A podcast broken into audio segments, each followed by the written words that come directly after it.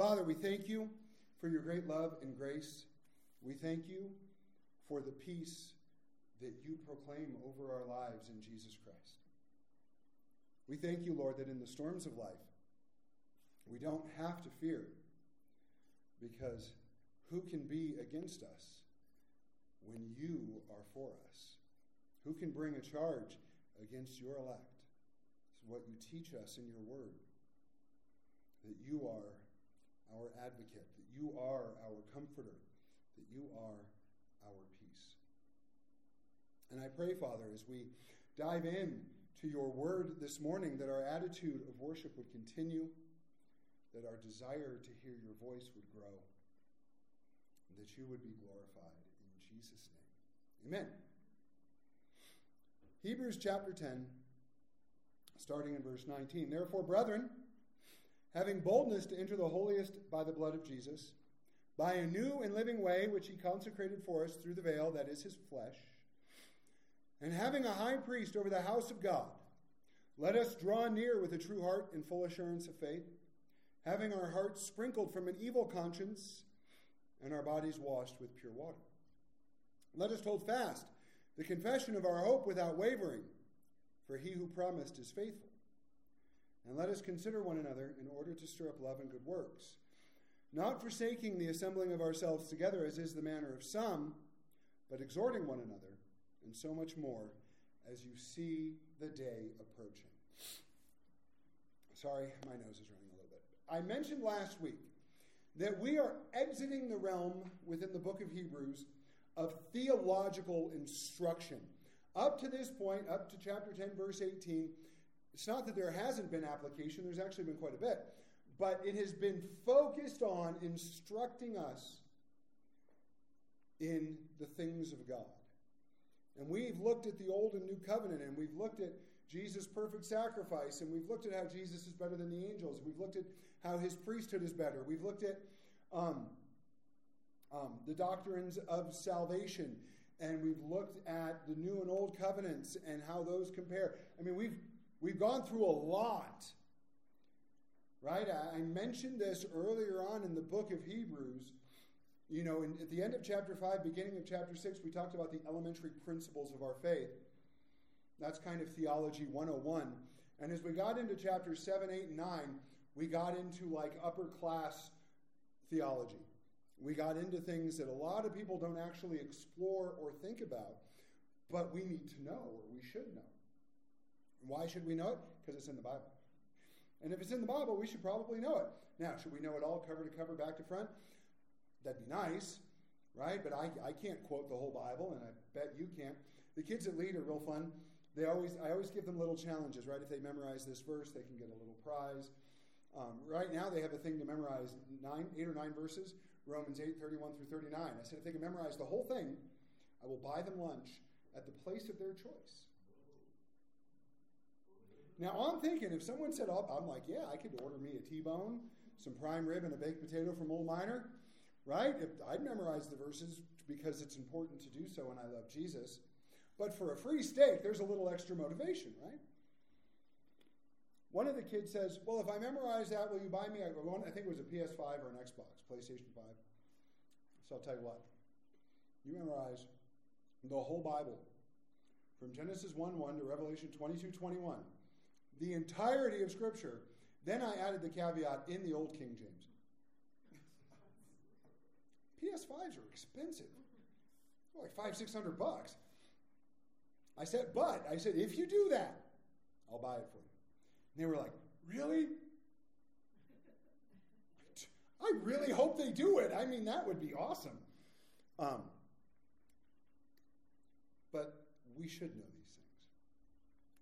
we should understand them. But now we move into the application portion of the book. And we're going to see that very clearly today as we are exhorted in three specific areas as a result of what we've learned in Hebrews so far. Now, I'm going to tell you this.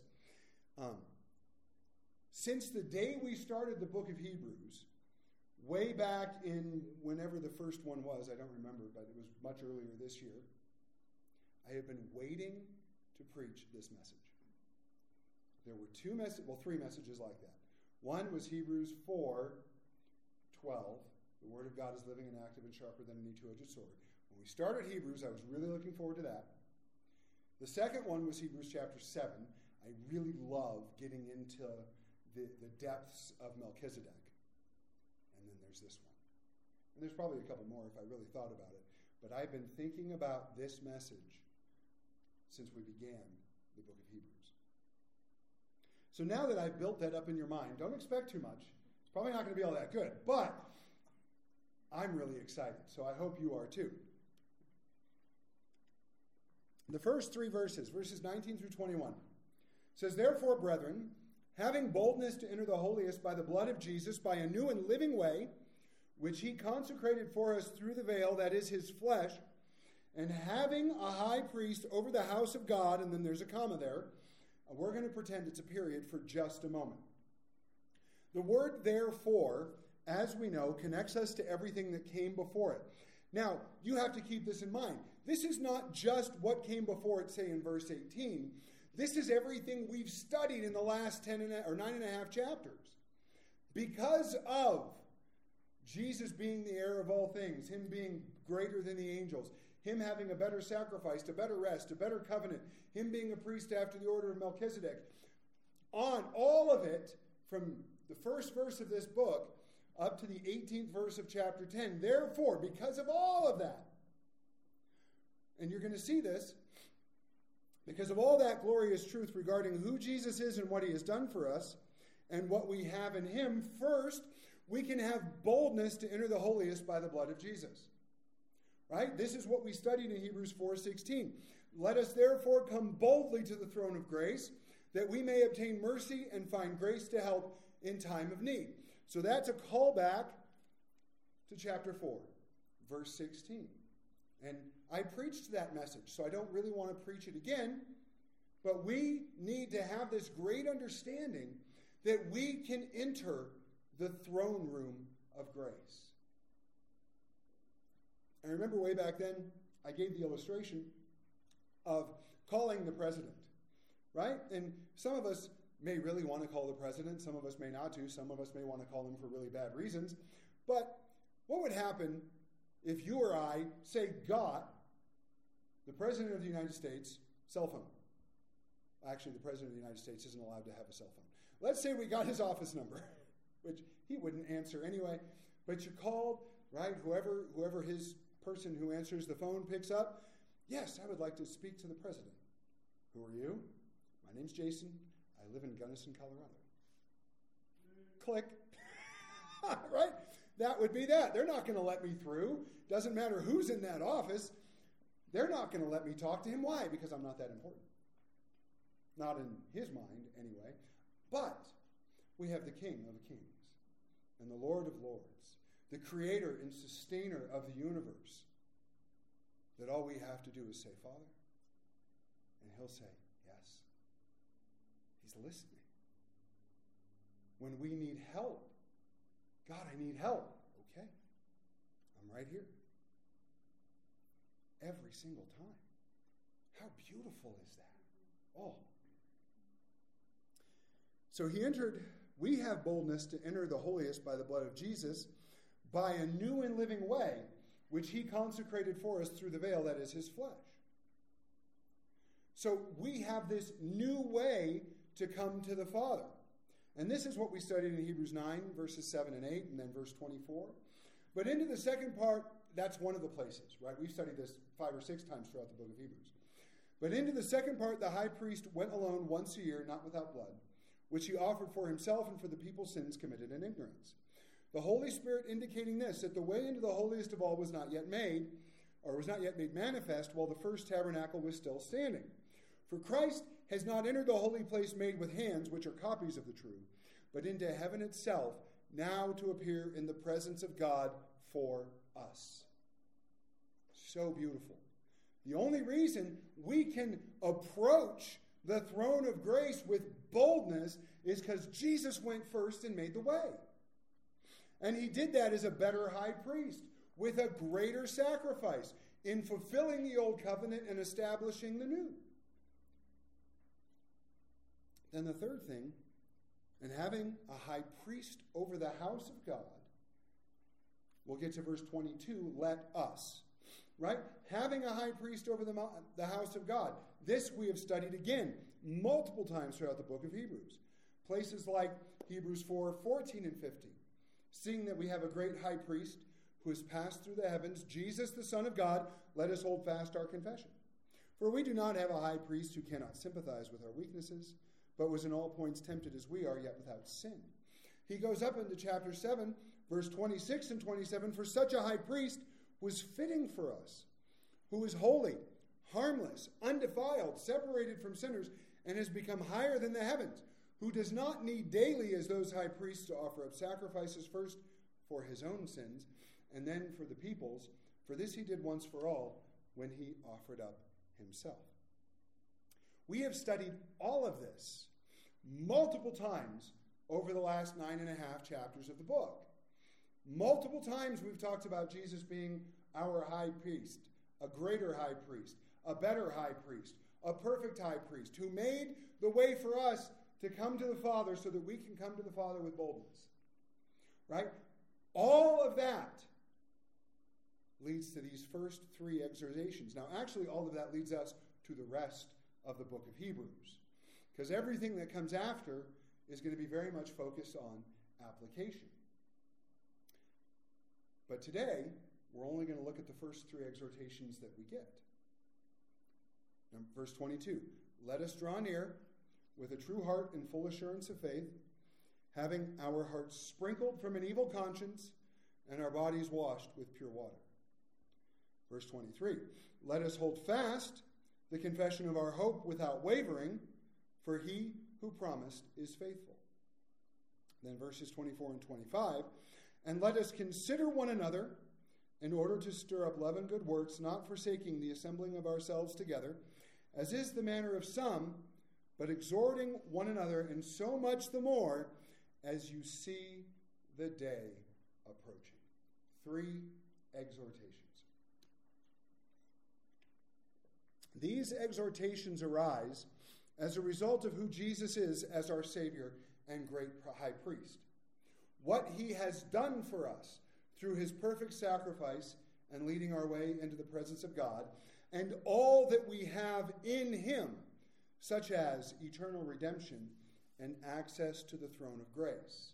So, with that, we are exhorted with this phrase, let us, to walk out three very specific exploits in our relationship with Jesus and one another. Are you ready? This is the part I've been waiting for. Number one, let us draw near with a true heart in full assurance of faith, having our hearts sprinkled from an evil conscience and our bodies washed with pure water. Once we come to faith in Jesus Christ, and have been cleansed by his perfect sacrifice, we can now draw near to God with a true heart and full assurance of faith. The word draw near means to approach, come near, worship, visit, assent to, or come to. In other words, we are invited into this intimate relationship with God through Jesus Christ. And we tend to get that word intimacy a little boggled in our mind, right? Most people, not most people, me, a lot of us, when we think of intimacy, what do we think of? Physical intimacy. We think of sex. Right? Anybody else? Okay, sorry, I think about sex a lot. Um, shh, I really love my wife. See, Roy's cheering me on back there. Thanks, brother. But intimacy goes so far beyond a physical relationship. True intimacy is about being honest, is about being vulnerable, is about letting your guard down, it's about trusting the other person or the other people. It's about a lot of things. That's the kind of relationship we're invited into with God. Why wouldn't we be vulnerable before God? Right? The only reason we wouldn't be vulnerable before God is because we do not understand who He is. Because I'm going to tell you something. He already knows. He already knows if you're struggling with doubt. He already knows if you're struggling with fear. He already knows if you've committed a sin. He already knows. It's not like you can go before God and go, Yes, Lord, I had a great week and I did really good, so bless me. He's going to be like, Um, no, you didn't. But that vulnerability, that honesty, that intimacy. What is intimacy truly about? Getting to know the other person. So, now you think about it, God is what we call omniscient. He is all knowing. Does he need to get to know us better? He can't know us better. Right? Is there anything God can't do? We had that discussion a while back. Yeah, there's a few things God can't do. One of the things God can't do is learn. You ever think about that? That'll boggle your mind if you spend enough time with it. He can't learn because he already knows everything. He knows everything that's ever been, that ever will be, that's happening now. He knows all the questions that scientists are asking about the world and physics and, and chemistry and biology. He already knows. You want to know how he knows? Because he created it. God knows math. Right? He can do algebra. You want to be impressed with the power of God? He can do algebra and trigonometry and all the rest of it because he created it. You see, people like to think that they've discovered things. They haven't discovered things. What's happened is God has revealed it to them, and they listened. That's why so many earlier scientists who created and discovered all so many things that we use today were Christians, and they gave God the glory for it. Intimacy. He doesn't need to know us better, so who needs to know who? We need to know him better. Because the more we know him, the more we're going to trust him. James 4, 7 and 10. I've been holding this for five minutes and I never took a drink. James 4, 7 and 10. Therefore, submit to God, resist the devil, and he will flee from you. Draw near to God, and he will draw near to you. Cleanse your hands, you sinners. Purify your hearts, you double minded. Lament and mourn and weep. Let your laughter be turned to mourning and your joy to gloom. Humble yourselves in the sight of the Lord, and he will lift you up. This reveals to us, right? We can talk about so many things from this passage, and we did when we studied it while we were going through James. We can talk about submitting to God, resisting the devil, drawing near to God, cleansing our hands, all of this stuff. And it's good, and if you really want to spend time there, go listen to that study in James. But this is what it boils down to. What hinders us from drawing near to God? Us. Right? Things like pride. That's why we're told to humble ourselves. Things like an unwillingness to submit. That's why we're told to submit. Things like listening to the lies of the enemy. That's why we're told to resist him. Things like sin. That's why we're told that we need to be cleansed.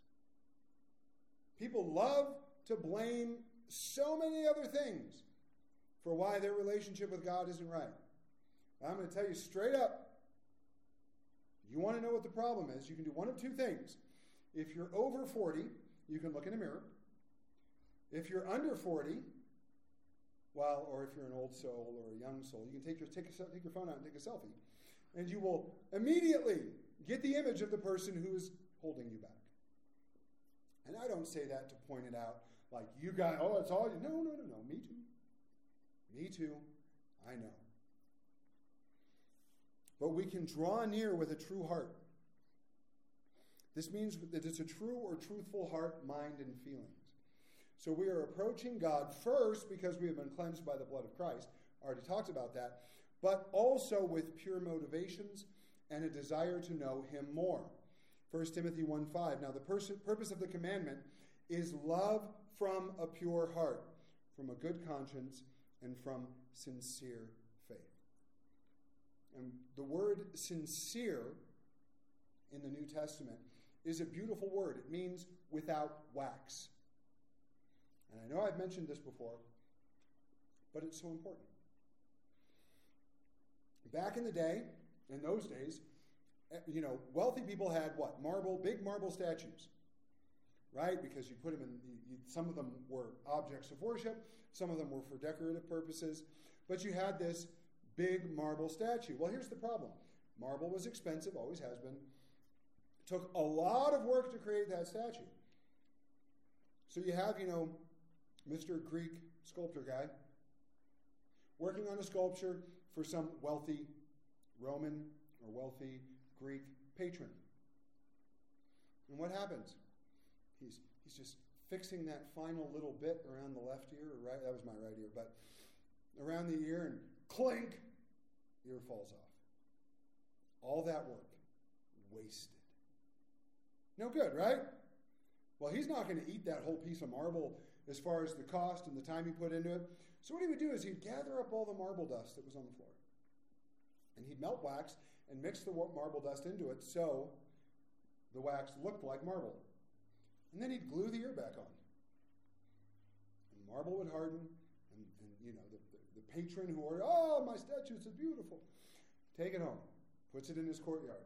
Hot day comes along, and all of a sudden, Mr. You know, Greek statue guy, his ear is like on his cheek, and then his neck, and then it's on the floor. That statue was insincere. The word sincere means without wax, without any pretense. This is how we come to God without wax, without any pretense. Here I am. Yep, there's parts of me that suck. Yep, I sinned this week. Yep, I have a bad attitude. Yep, I'm struggling to forgive those people. Yep, I'm mad at that person. Lord, there it is. This is what I am.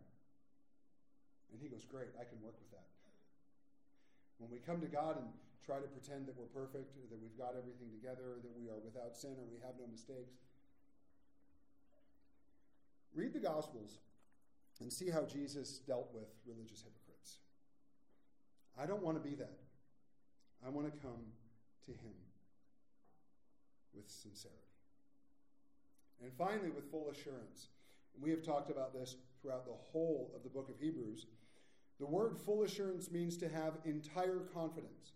This confidence is not in what we do or what we think we deserve, but in who Jesus is and what he has done for us.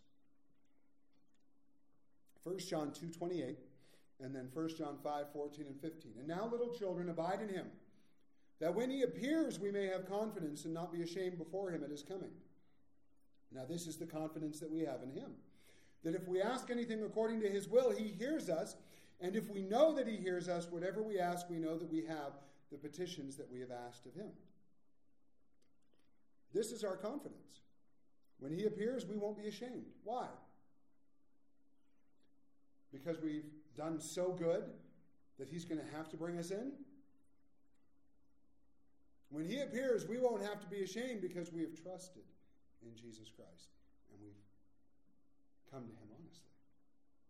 I love that if we, we have this confidence that we can ask anything according to His will and we're going to get it. There's that wonderful little caveat there that we have to ask according to His will. Because you can go back to James. Why don't you get what you want? Well, because you asked to spend it on your pleasures. But when we pray according to His will, we will get that which we've prayed for. And that's pretty astounding, isn't it? I can say with all honesty that up to this point in my life, it is not God's will that I be wealthy. because I haven't gotten it. Now, in all honesty, I haven't really prayed for it either, but not like I buy a lottery ticket and bring it here to the church and set it on stage and fall down before God and go, Lord, please. I just get excited when I win a dollar. You get a little scratcher and you get a dollar. You're like, woo! I spent $5 on the scratcher and I get a dollar back. Bad investment. but the scratching, it's worth the, the fun, right? No? Just me? but that's our confidence. Because our confidence isn't in us. Our confidence isn't in what I can do. Our confidence isn't in what I deserve. Oh, that would be bad. Our confidence is in him. Ephesians 6:10 reminds us of this. Finally, my brethren, be strong in the Lord and the power of his might. Now, that leads in to the teaching on the full armor of God. But the reality is, the word for be strong there, it's a position of confident strength. Right? It doesn't say you be strong, it's be strong in the Lord, in the power of his might. To have a position of confident strength in him. One of the things that's really hard for me is, is people who go, Well, I just, I need to be a strong person. That's hard for me because I know I'm not. I know I am a weak person. And like Paul from 2 Corinthians chapter 12, I rejoice in my weakness because in my weakness his strength is made perfect. Well, so when someone says, Well, I just, I need to be a strong person, or I just pray that, you know, I can, I can get through this. I'm like, uh uh I tell people, I tell people when I counsel them, I tell people regularly, no. Understand that you're not a strong person. Understand that you're weak and rely His strength. Because then we can have confidence. If your confidence is in your own strength, you're going to let yourself down, I promise. That's the first let us. The second let us let us hold fast the confession of our hope without wavering, for he who promised is faithful. As I said, the more we know him, the more we trust him. We do not let go then of our confession of hope. We don't even waver in it. Why? Because we're going to pull up our bootstraps and we're going to muster up enough belief and we're always going to believe in God. Is that what it tells you? What does the word tell you? Because the one who promised is faithful. That's how we have confidence. That's how we hold fast the confession of our hope without wavering. In other words, we remain in our faith and hope in God because of His faithfulness to us and because of His promises, which He is faithful to keep. We know that even if we are faithless, He remains faithful. 2 Timothy 2.13 tells us that. So listen to some of these wonderful scriptures. Back to Hebrews chapter 3, verse 6 and verse 14 said, Christ as a son over his own house, whose house we are, if we hold fast the confidence and the rejoicing of hope firm to the end. For we have become partakers of Christ, if we hold the beginning of our confidence steadfast to the end. Words like firm, words like steadfast, those things come from his faithfulness. His faithfulness to keep his promises. In James 1 6 and 7, we're told that if we want wisdom, all we have to do is ask. But then said, tells us to ask him in faith with no doubting. For he who doubts is like a wave of the sea, driven and tossed by the wind. For let not that man suppose that he will receive anything from the Lord. He is double minded and unstable in all his ways. We don't want to be unstable. I don't want to be unstable. Sometimes I am, but I don't want to be. And that stability doesn't come from me. Jesus illustrated that in Matthew chapter 7, where you build your house. Do you build it on the sand or do you build it on the foundation? Do you want to be stable? Build your house on the foundation of Jesus Christ by hearing and obeying his word. That's what we're taught. But I love this. We hold fast the confession of our hope. Consider Galatians 6, 9, and 10. It's kind of been the church's theme verse for the last couple of years. Let us not grow weary while doing good, for in due season we shall reap if we do not lose heart. Therefore, as we have opportunity, let us do good to all, especially to those who are of the household of faith. And in a moment, that will lead us into our third let us. But as we think about drawing near with a true heart of full assurance of faith, and we think about holding fast our confession of hope without wavering, because he who promised is faithful, And then we get verses like Galatians 6, 9, and 10 where we're told to not grow weary. What do we do with that? Because think about it. Wouldn't it be nice? I mentioned this earlier. It would be nice if our church was full. Should we stop doing what God has called us to do because our church isn't full? Physically speaking? No. Has nothing to do with it. If God calls you to do something, you do it. Right? The outcome is up to Him. And I think we so easily, and I know I've made this comment before, but I think we so easily and far too often quit right before we have victory. I think we do it too often. We quit right before we have victory. John and I were talking about this morning. We were discussing, as we often discuss, the wonderful sport of pickleball. Right? I know, I, I think the only thing I talk about more than pickleball is Jesus, uh, but I do like pickleball. It's a lot of fun. And one of the things we were talking about is a mistake that he and I both make quite often. And people who play against us will see this from time to time. And that is, we get caught admiring our shot. Right? You hit a really good serve, it pops into the corner, the other person's scrambling to get it, and you stand there all cocky and, and sure you're, well, there, that's not coming back. Oh, he hit it back! and you have to run up to the net or get somewhere else, or, or, or you hit a shot that you're so sure isn't coming back that you just stop. And then it comes back to the other side of the court and you can't get to it because you gave up on the shot. Now, what happens when you don't give up on the shot? One of two things. Either A, you're going to get it back, or B, you're going to fall down and hurt your back. One way or the other, something will happen. And I only say that because at this very moment I'm wearing a, a back brace because I fell on Thursday going after a shot I should have just let go. But you're never going to hit it back if you give up. That's, that's the point I'm making.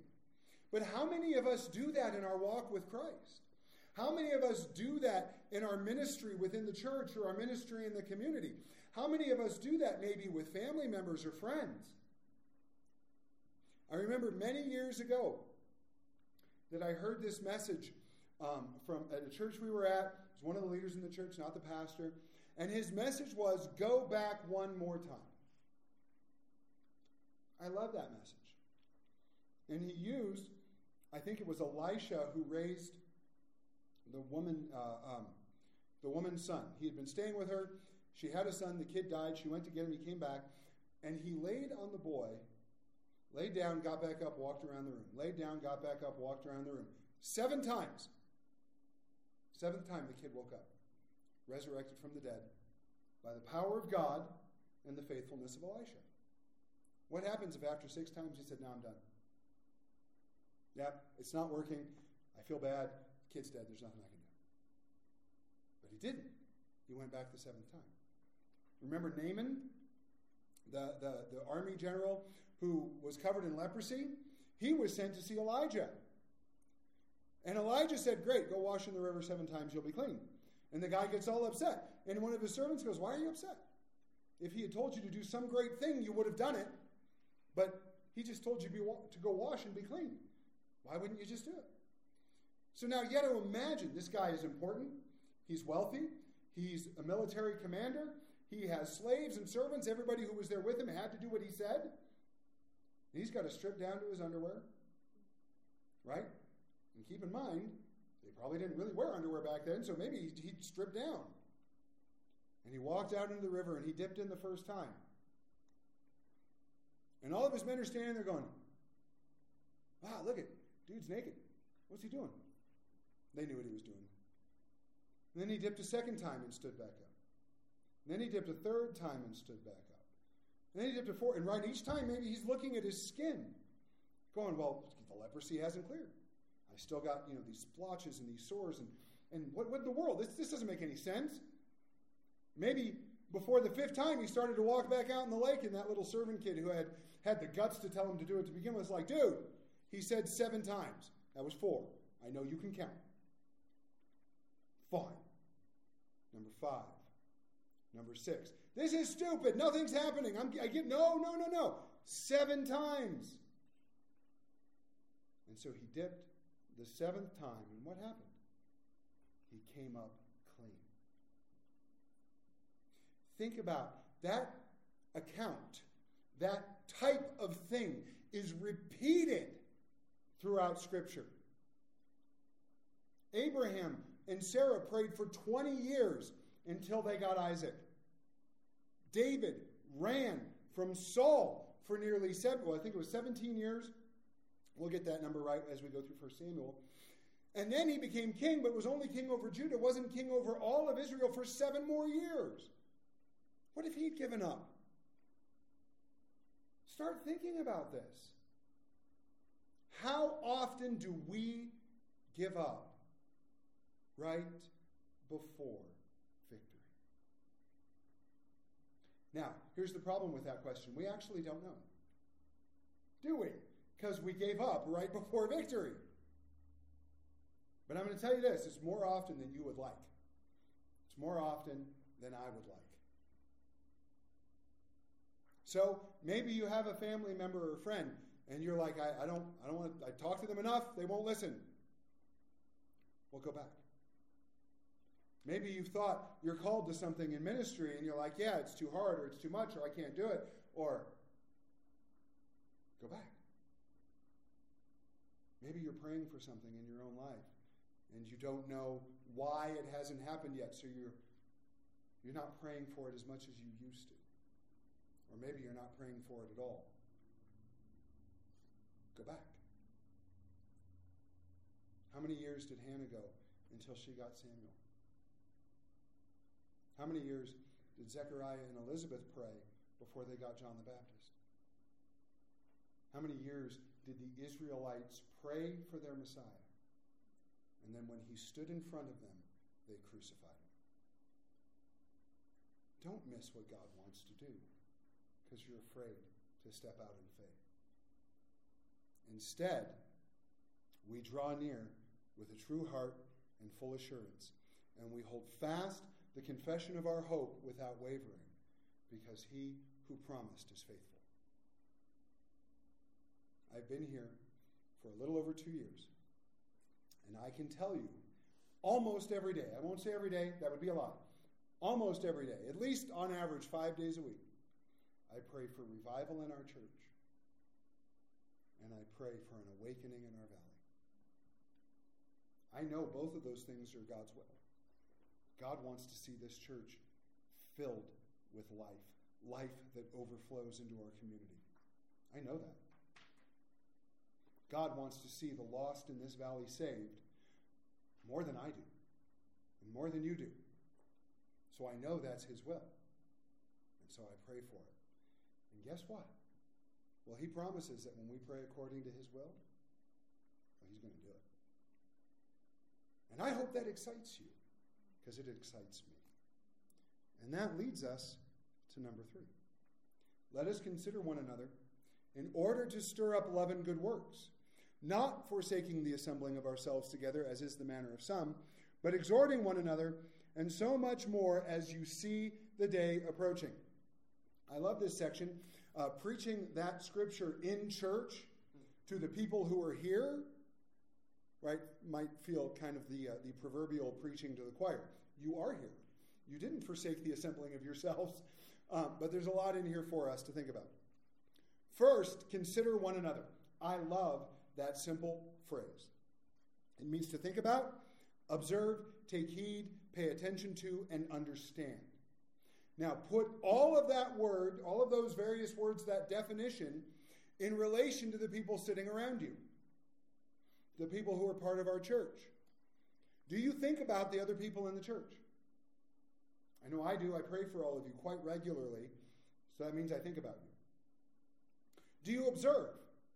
Do you, do you, do you pay attention and take heed to your brothers and sisters in Christ in this church and go, boy, something, I think something's wrong. I'm going to ask. Or maybe, maybe they need something. I'm going to provide. Or maybe they need someone to talk to. I'm going to listen. Or wow, they, they look like they're not feeling well. I'm going to pray for them. Do you, do you do that? Do you observe, take heed, and pay attention to?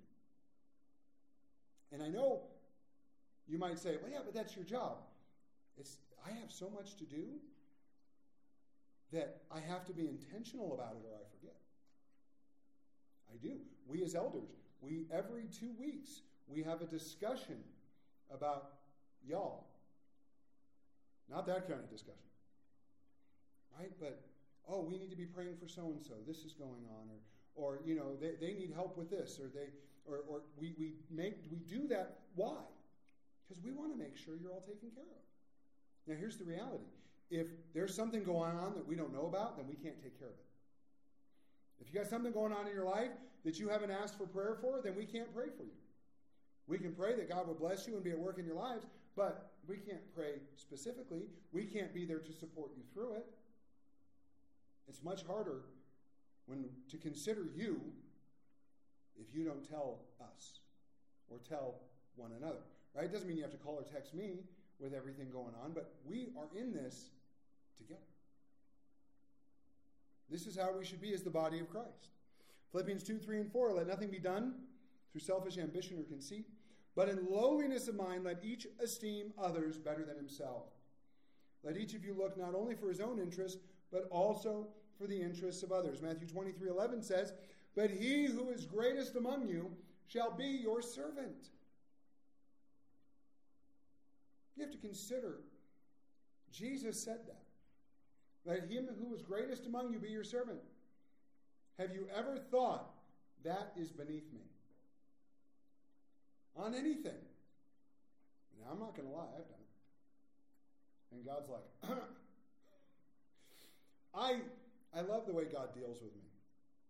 Right? Because if there's ever a time when I think, well, I'm the pastor of the church, I shouldn't have to do that. Well, then the next day the toilet overflows or, or something of that nature, and I'm in there with a mop, and he's like, Really? It's beneath you? So I, I just really try not to say that anymore.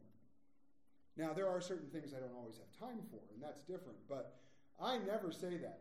Uh, one of my favorite pa- oh sorry one of my favorite pastors pastor chuck smith huge church in southern california 40,000 30 40,000 people attended over multiple i mean they would have 20 services it was crazy huge but they had about 200 people on staff uh, and many of them were pastoral staff because, of course, one pastor, two pastors, or five pastors couldn't deal with all of that. They had a custodial staff. The custodial staff never cleaned the bathrooms of their church, or their classrooms, or their meeting rooms, or the pastors on staff took turns cleaning the bathrooms. I loved that when I heard about it. And Pastor Chuck wasn't ever the one who said it. It was one of the other pastors on staff who told people, yeah, he has us do this. Why? To remind us that we're servants. To remind us that we're servants. As we consider one another, we do it to stir up love and good works. The word to stir up here means to incite, provoke, or sharpen to incite, provoke, or sharpen. As we love and serve one another, we should be inciting one another, provoking one another, and sharpening one another to love others and to walk out the good works God has planned for us. Proverbs 27 17, as iron sharpens iron, so a man sharpens the countenance of his friend.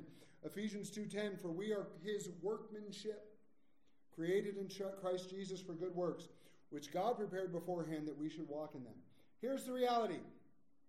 Each of us was created to serve Him. Each of us was created with specific gifts, talents, abilities, passions in order to serve Him. And we all should be looking at one another and said, hey, why aren't you doing it? I'm grateful. I know what I'm supposed to do, and I have the privilege of doing it multiple times throughout the week. I'm very grateful for that. God has that specific calling for each of us. And we should be encouraging one another to walk that out. And finally, we are told to not forsake the assembling of ourselves together, as is the manner of some, but to exhort one another as we see the day approaching. There are too many people who call themselves Christians that think they can get by without being part of the body of Christ. Now, you're sitting here. So I'm not going to yell at you and try to make you feel guilty for not coming to church. That would be dumb. Nor am I talking about somebody who's missed a Sunday because they're on vacation. We have, we have uh, six of our, our family members who aren't here today because they have a, a, a grandchild slash niece that's having a birthday. So they went and spent the weekend with their family. I'm, yeah, you should do that. We have another, four of our church family members who are in another state attending a wedding. Yeah, you should go do that. That's not what I'm talking about. I'm not talking about missing a Sunday because you're on vacation or because you're taking care of something with your family or even because you're sick, right? Sometimes you might wake up on Sunday morning and, blah, blah, yeah, I'm not going to church. Thank you. Stay at home. Keep it to yourself. Right? We are to share in all things, but not that. Right? We just read that verse cleanse your hands. You stay home. I'm not talking about that. What I'm talking about is that every believer in Jesus Christ must be part of a local body of believers. So that what? We can consider one another. How can you consider others and be considered yourself if you're not part of a church? So we can stir up love and good works.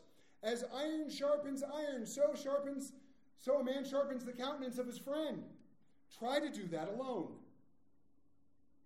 Right at the beginning of this service, I, I said a few things in an attempt to encourage you and in me. But I'll tell you what, it's a lot harder to encourage yourself. It's a lot easier to have somebody else encourage you. It's a lot harder when you have a question that you don't have an answer to to try to figure it out on your own than it is to ask somebody who knows.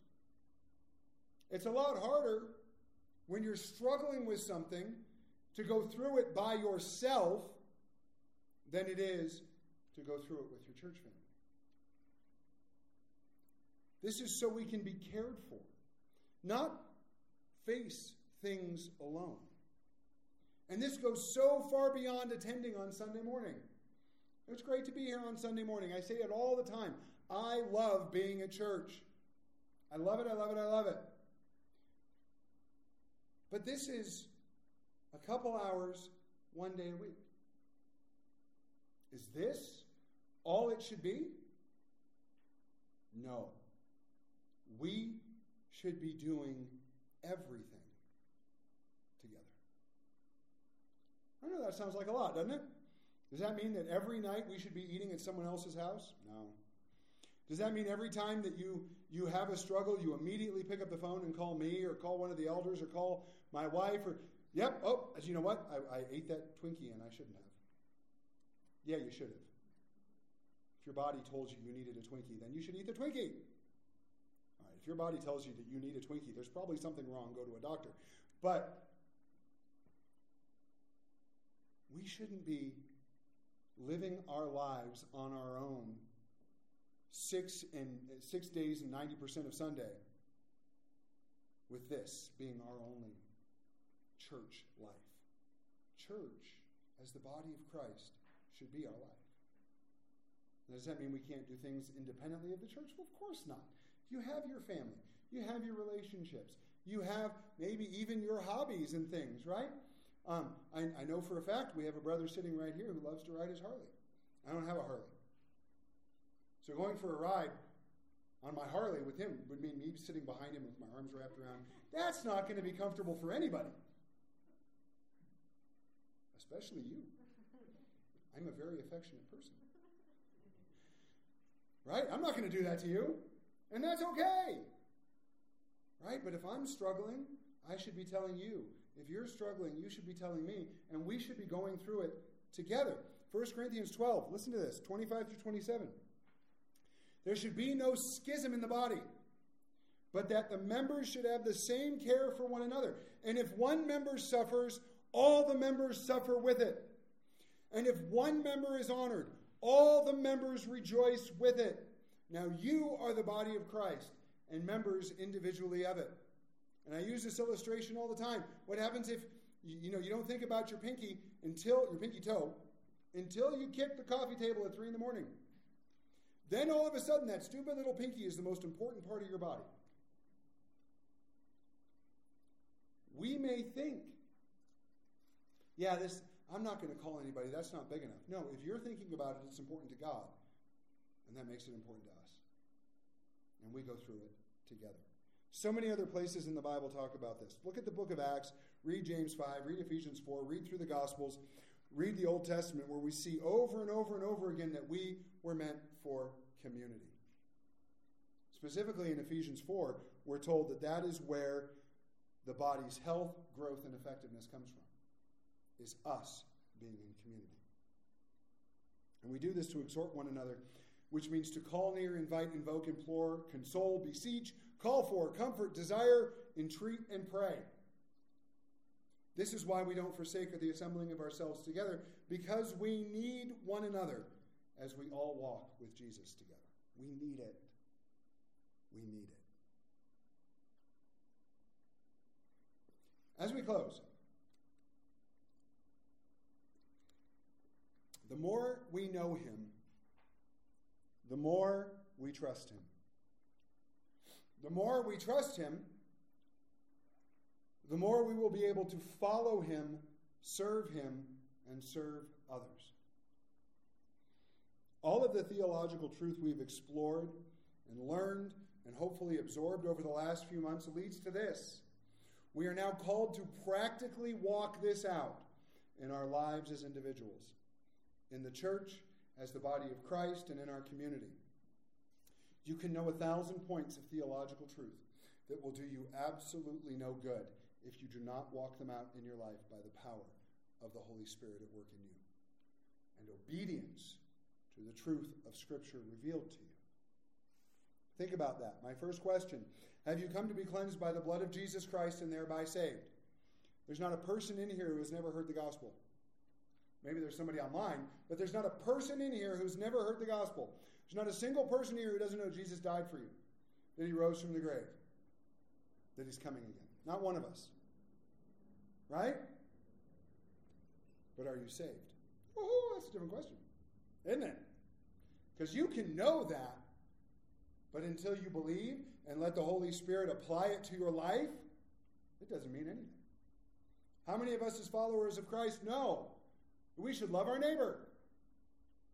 How many of us are doing it every single day? Being honest. How many of us know we should share the gospel? Every single one of us. How many of us are sharing the gospel? I'm not saying every moment of every day, every person you meet, you grab them by the shirt collar, you need Jesus, or you're going to hell. Probably pretty ineffective. How many times a day does God give us that opportunity? Do we take it? Doesn't do us any good to know it if we're not living it out. And that begins with the gospel. Second, and I, I ask this for us who are believers, are we taking advantage of the invitation that we have to partake in an intimate relationship with God through Jesus Christ? Are we hiding it? Are we pretending? Are we phoning it in, as they say? Are we doing the bare minimum so that we hope when we die we might go to heaven? Or are we pursuing an intimate relationship with Him? We all should be. Is there an area of your faith where you are wavering? Anybody? You don't have to put your hand up. I know I do, I do it. I would love to say I wake up every day filled with His holy confidence, and I never have any struggles. I'm going to tell you a great story. My tax guy called me on Thursday. Said, I got your taxes done. We filed the extension and all that, so we don't, you know, it's not a big deal. Um, he said, Your taxes are done. I said, Great, well, come sign them. He goes, Can you come tomorrow? I said, Sure. That was Thursday. We are going to go Friday morning. And I said, By the way, how did it turn out? And he told me how it turned out. It was not pretty. We owed a lot of money. I'm like, But why? Why? And he, he, was, he explained a little over the phone. He goes, We can go over it tomorrow. Uh, I, oh, I was whiny. I, I was praying that night, like, uh, God, right? And you got to, just, I'm just throwing this out there. This is not for you to feel bad for us or anything. We've been dealing with a lot of stuff like that, hospital bills and all kinds of stuff. And every step of the way, God has dealt with it. And I'm very, very grateful. So I'm whining on Thursday night. But I don't want. What? But uh, dead serious. That's what my prayer was sounded like. It must have those groanings of the Holy Spirit, but it was just whining. And God stopped me and He said, "Really? After everything over the last couple months, you think I'm not going to take care of this?" You're right. I'm sorry. I'm going to go to bed. And I did. I went to bed. I slept terribly, but I always sleep terribly. It wasn't because of that. Woke up the next morning. We, we have a tradition now. We go out to breakfast together on Friday mornings. We have this little marriage devotion that we're going through, and it's fantastic. We ditch the kids, they're usually asleep anyway. So we go there, we go to the tax guy, and we're sitting down, and he's going through the stuff, and I'm, I'm just kind of sitting there, still a little bit whiny. And he goes, Well, and here we have, uh, you know, you're getting this credit because you gave us John's, as our son, his 1098T. That's his tuition statement from school. I said, Did I forget to give you mine? He goes, You're in school? Uh huh. Yeah, you didn't give me yours. I said, What about our daughter Hannah? Oh, is she in college? Yeah. He goes, Oh, if we put that in, you're probably going to get a refund. so tomorrow, we've got to get those 1098Ts and hand them into him. And all of a sudden, this huge tax bill is going to go away. Why? Because I went, I was wavering, and God's like, Really? I got it. Calm down, relax, and watch what I do. I love that. He told Joshua, Be still and watch the deliverance of the Lord. Because we have all these battles, battles that we tend to give up on, that all we really have to do is stand there and let God deal with it. And you want to know something? He will. Finally, how can we intentionally be involved and support one another as a church? That's a question each of us has to ask ourselves. And then we have to figure out, we want some motivation. What would that look like in our community? If everybody knew we church that loved and cared for one another. Do you have any idea what a huge difference that would make?